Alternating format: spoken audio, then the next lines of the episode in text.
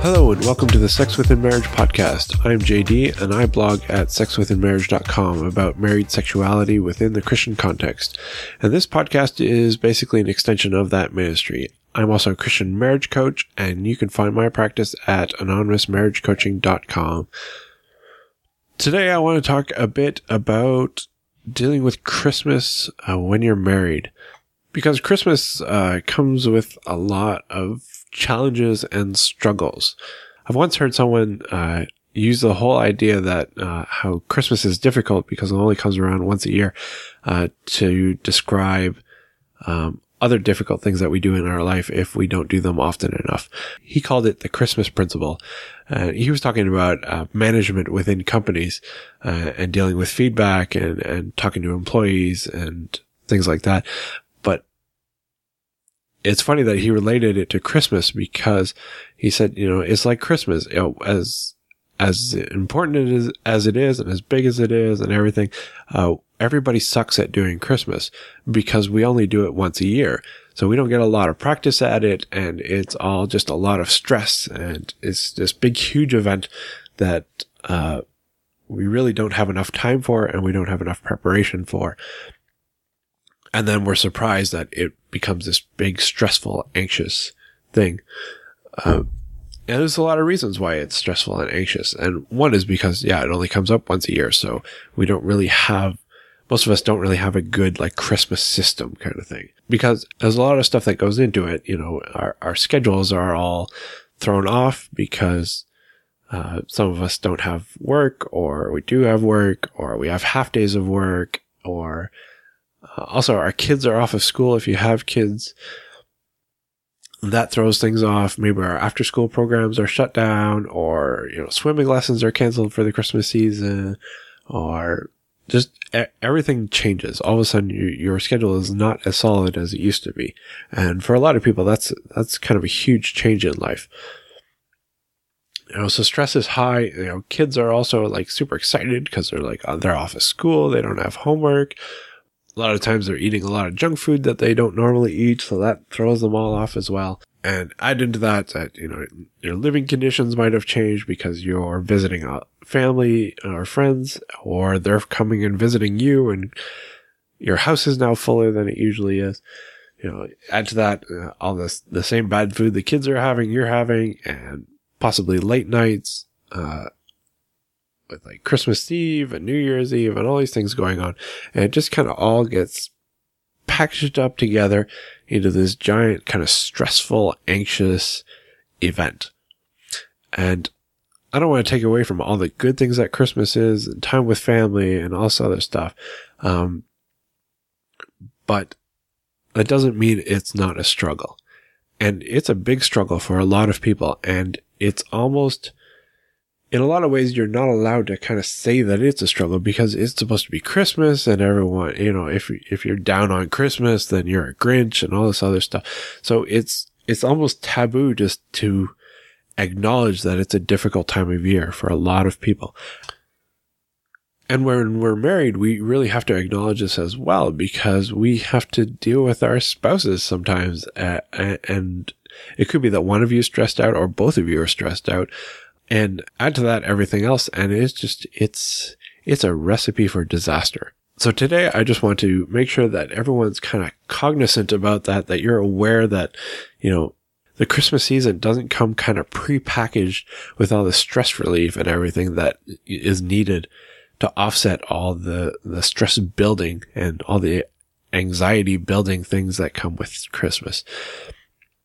So com- people tend not to always be at their best, despite all the movies and the TV shows that show, you know, people being happy at Christmas and smiles all around and all these amazing parties and everything.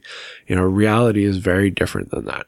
And so often we have to be very uh, aware and very compassionate with our spouses. We have to do our best to uh, be mindful that we are stressed and they are stressed and the things we say may not be the things that we mean, and the things that they say may not be the things that they mean.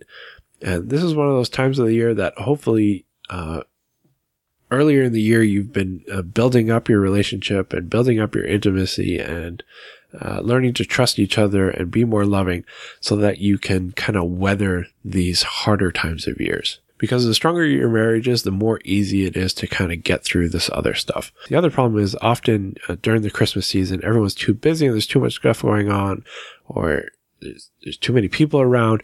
And so in marriage, sex often gets kind of shoved uh, to the back burner. It doesn't get addressed often nearly as much. Uh, I know a lot of people go through Christmas and New Year's with it basically being like a sexless season, uh, because they're either visiting family or their spouses are just too stressed out or everybody's angry or who knows what reason. But I know it happens for a lot of people. And that's unfortunate because sex has a lot of benefits that can really help during this time.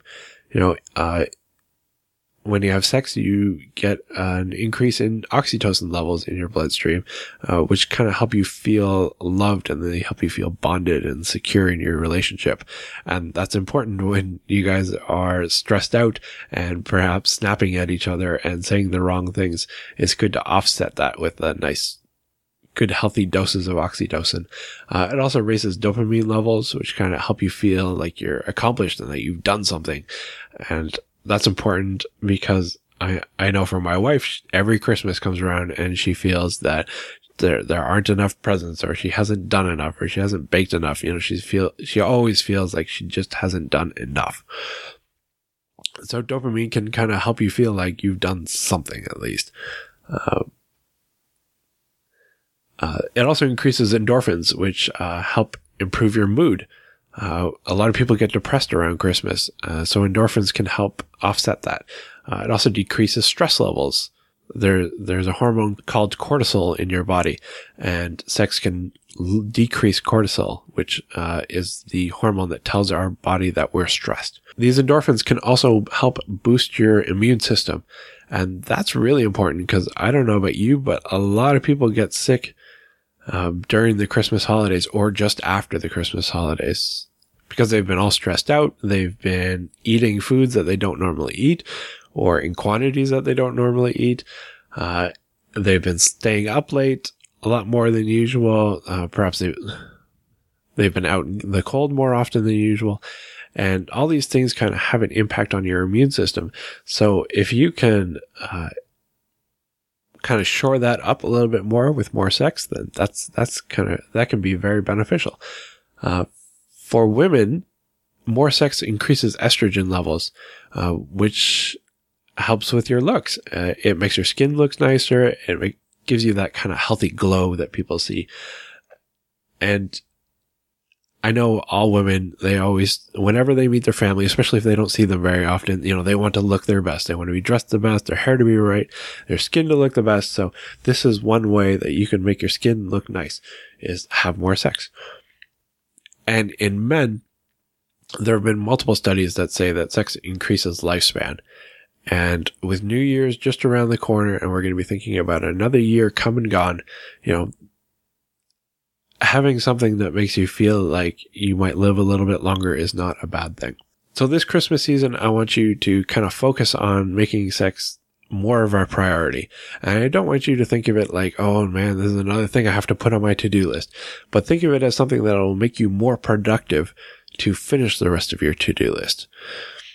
You know, cause, uh, if you can decrease your stress levels, if you can boost your immune system, if you can feel more intimate towards your spouse and cut down on arguments and fights and everything, you know, that would give you more time to get all the other stuff done that you want to get done and to not feel so stressed and anxious about it.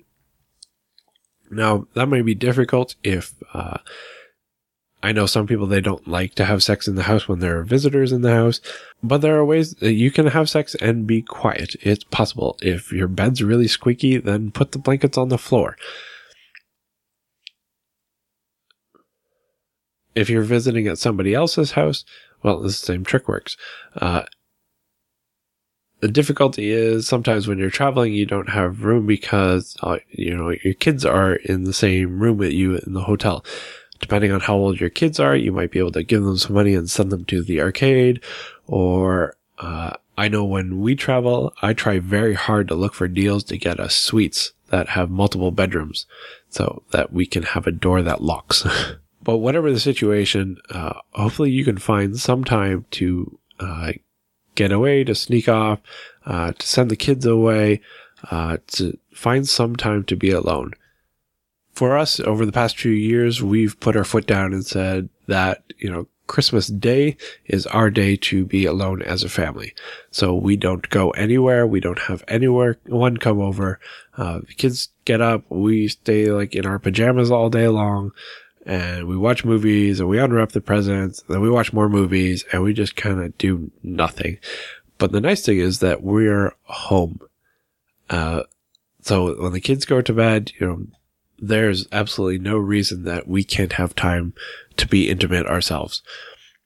And we've done this because in the past we realized that our entire Christmas season was just taken over by going one place or another place.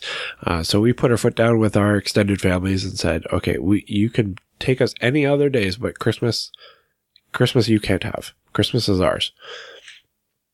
And that has worked out wonderfully for the last few years. And some might get a little bit upset that, you know, you don't want to spend Christmas with them, but you just tell them that, no, sorry, Christmas is time for our family alone. And if they don't like it, well, that's too bad for them. Though I know that's easier said than done for some. So we'll see you next week after the Christmas holidays. I hope you all have wonderful times with your family and friends and kids and loved ones and pets and whatever else you have. And we'll talk to you again before the new year.